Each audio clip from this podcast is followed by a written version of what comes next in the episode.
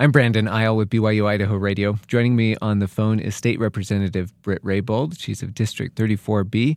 She sits on the Appropriations and the Environment, Energy, and Technology committees, as well as the Ethics and House Policy Committee and Resources and Conservation Committee. Britt, thanks for joining me. Brandon, it's a pleasure to be with you today. Now, we just heard the governor's State of the State address this afternoon, and he had a lot to say, but I wanted to get just your initial reaction. I think Governor Little highlighted many of the accomplishments that we've managed to achieve over the time that he's been in office. Uh, it's been a definite partnership between the legislature and the governor to secure those wins for education and transportation and just ensuring that our state continues to meet the demands of a growing population. So I viewed it as a, a win for all involved. Yeah, are there any particular things that he mentioned in his address that really strike a chord with you? I think it's made a big difference that we've increased starting teacher pay. I mean, one of the ways that we can attract more teachers into our public schools is to ensure that teachers feel like there is an avenue for them to secure a salary that makes it possible for them to support a family and, and to be here in Idaho and be successful. So, you know, that definitely, you know, hits the mark. I also think it's incredibly important that we raise the safety standard that we have on our roadways. You know, transportation and our ability to uh, conduct commerce safely and, and move around the state is a contributing factor to our economic success. And uh, of course, I have a, a, personal interest in the investments that we've made in water uh, whether it was uh, the additional infrastructure that went in for drinking water and, and wastewater facilities, which in many communities were not just decades old, but were the original systems that were placed into these communities back when they were founded. And so it was a situation where um, we had a lot of really positive things happening. And as a result, because of the wise financial stewardship that we have as a state with a balanced budget amendment, we were in a situation where we could do a lot of good for the folks in Idaho. Yeah, you mentioned the balanced budget, um, where that's so important in our state. And for the last couple of years, we've had a surplus. Um, this this budget outline looks a little more conservative than past years. We don't have extra federal money coming in and whatnot. Um, does does that look good to you? How he's outlined this budget? I am always open to engaging with the governor and taking a close look at his recommendations for where he thinks the budget should go. Uh, but realistically, as, as part of our role as established in Idaho's Constitution, is we ultimately have the responsibility as the legislature to establish the budget going forward. Uh, and to your point, we have less funds coming through in large part because of the excess funds that were flowing into the state from the federal government during the pandemic period. We're now returning to returning to what I view as sort of a, a more normal setting. And so we're getting a better feel for, you know, what uh, actual revenues look like for the state, what our commitments are, where we have to potentially make some adjustments to accommodate uh, lower revenues. Uh, and from like sort of like big picture, uh, I view this as more kind of a return to normal rather than a downturn. It's just we're getting back to how things were prior to 2020. Yeah, more realistic is is a good way to live, I think. it definitely makes a difference, particularly when all Idahoans find themselves in a position of having to make adjustments as things in their lives change. We have a similar responsibility to adjust our budgets accordingly.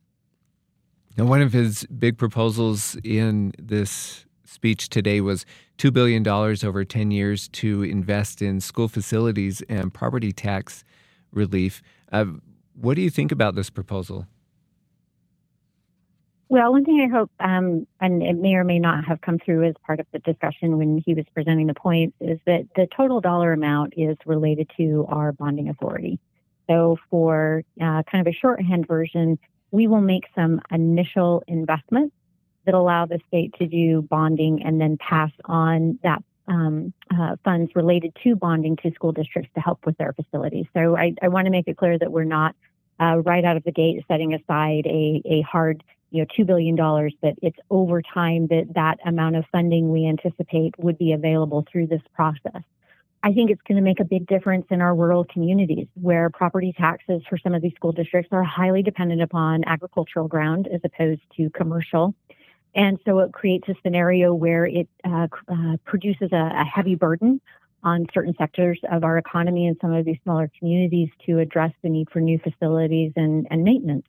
Uh, I think we have a obligation as, as part of our, our constitutional responsibility to provide that uniform uh, public system of schools that we also ensure that these buildings are safe for our students to be in and that they can feel confident that they can go there during the day and and have a place where they can learn and not have to worry about whether or not there's there's clean water that's available to them or access to other facilities to help them with that learning process. And so to me, this is the, the third piece of our additional investments in education. We've provided the additional funding for teachers. We've provided additional funding for students, particularly through literacy and ongoing training.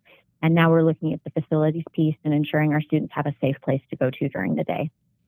I know this would be uh, somewhat of a change in how Idaho's funded public education uh, facilities specifically. Uh, bonding's not different, but so many districts have tried to pass bonds and have failed recently. Um, does does this seem like a big win for districts specifically?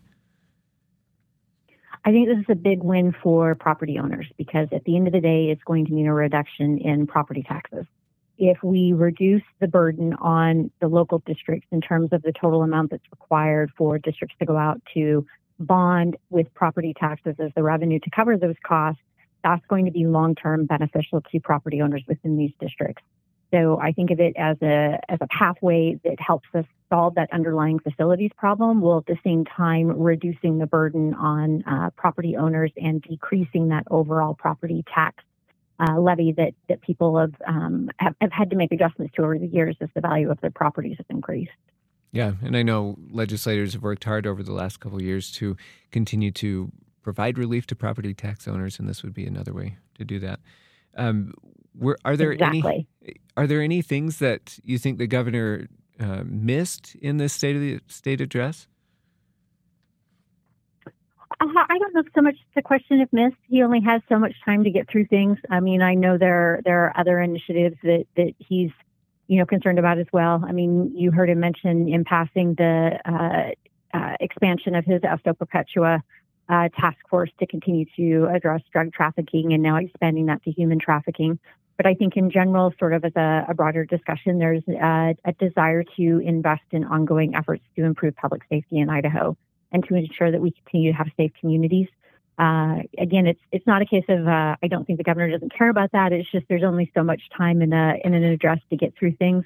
Uh, and I think the same thing goes across a number of areas. Uh, you maybe heard him mention in passing some discussion about uh, our success in, in treating quagga mussels and our ability to protect the Snake River from that infestation, which in turn would have had an impact on the state's economy longer term, there's probably need to be some continued investments to ensure that we are proactive uh, with that kind of invasive species planning.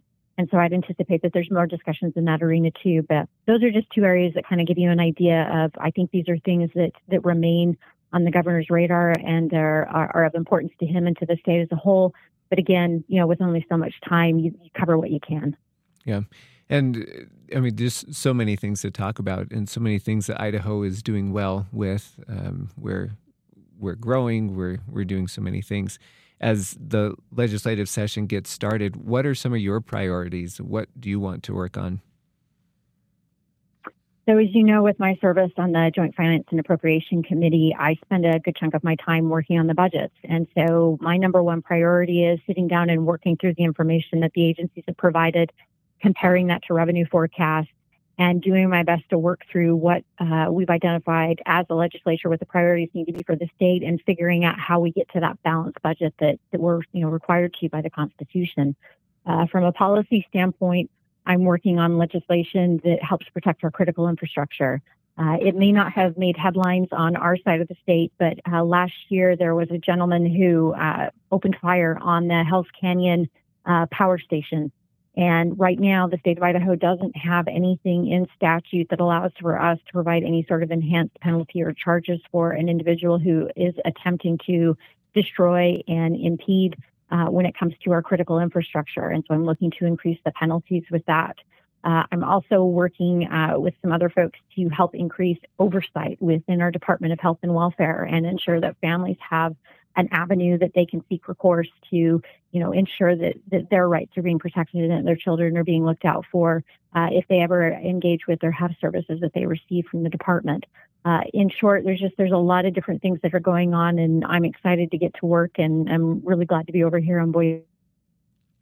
District yeah. 34. Well, we're so grateful to have such good legislators over in Boise. And uh, tell me a little bit about, I mean, you go through so many pieces of legislation each year. What does that process look like for you? How do you stay on top of all of the the bills? How do you avoid drowning under all, all of the bills that seem to, right. to crop up as the session goes? I, you know, it comes from a lot of ongoing collaboration with fellow legislators. So I can't be in every single committee hearing. So I can't hear the public testimony. I can't hear the questions that are asked about different pieces of legislation. So as legislation works its way through the committee process, and if it receives that you know support from the committee and then works its way up to the floor, I'm reaching out to members of the committee who who were there, who were you know who were uh, able to participate in that testimony and ask questions, you know, to review the language of the legislation itself. But ultimately, I'm I'm looking for whatever insight they can provide to me because they're the person that was in the room when it was presented. And the same goes for anything that I'm working on, where I'll have fellow legislators come and say, Hey, can you help me understand better what's going on with this legislation? What do I need to know about it? How could it potentially affect my district or affect the state? Uh, because as a part time legis- uh, legislature, we don't have a lot of staff running around uh, doing work for us. We're doing all the legwork. We're reviewing all of the legislation. And so it, it's really to our benefit that we have strong working relationships where we can communicate with each other and ask these questions and get answers to help us better understand uh, what we're being asked to either support or or to help fix or to resolve underlying issues. Um, it really is a, a joint effort that benefits when we all share our expertise from our different backgrounds and our participation on these different committees. Uh, recently, the well, not recently, but over the last few years, the Republican Party in Idaho has begun to divide, and there have been um, some things happening over the summer that has further divided the party. What has that been like for you, and how would you characterize what's happening within the party? My number one priority is to my district. I am a member in good standing with the Republican Party in the state of Idaho, and I see no reason why I can't continue to do that and serve my district and make it my priority because that's the oath that I swore. I swore to uphold Idaho's Constitution and the U.S. Constitution, and in my capacity as a representative for District 34, that's my top priority. So when it comes down to what you know what what's happening within the state party or the discussions or the disagreements that are happening, that's for the individuals within those positions who are who are running the state party to work out amongst themselves. My focus is on serving Madison County and the folks who live in our community. This is an election year, and I know the legislators try to wrap things up in a timely manner um, and get back home to talk with constituents. Are you running for reelection?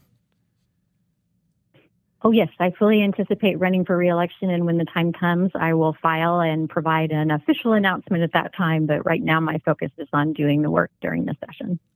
All right. Representative Britt Raybould of District 34, Seat B, thank you for joining me today.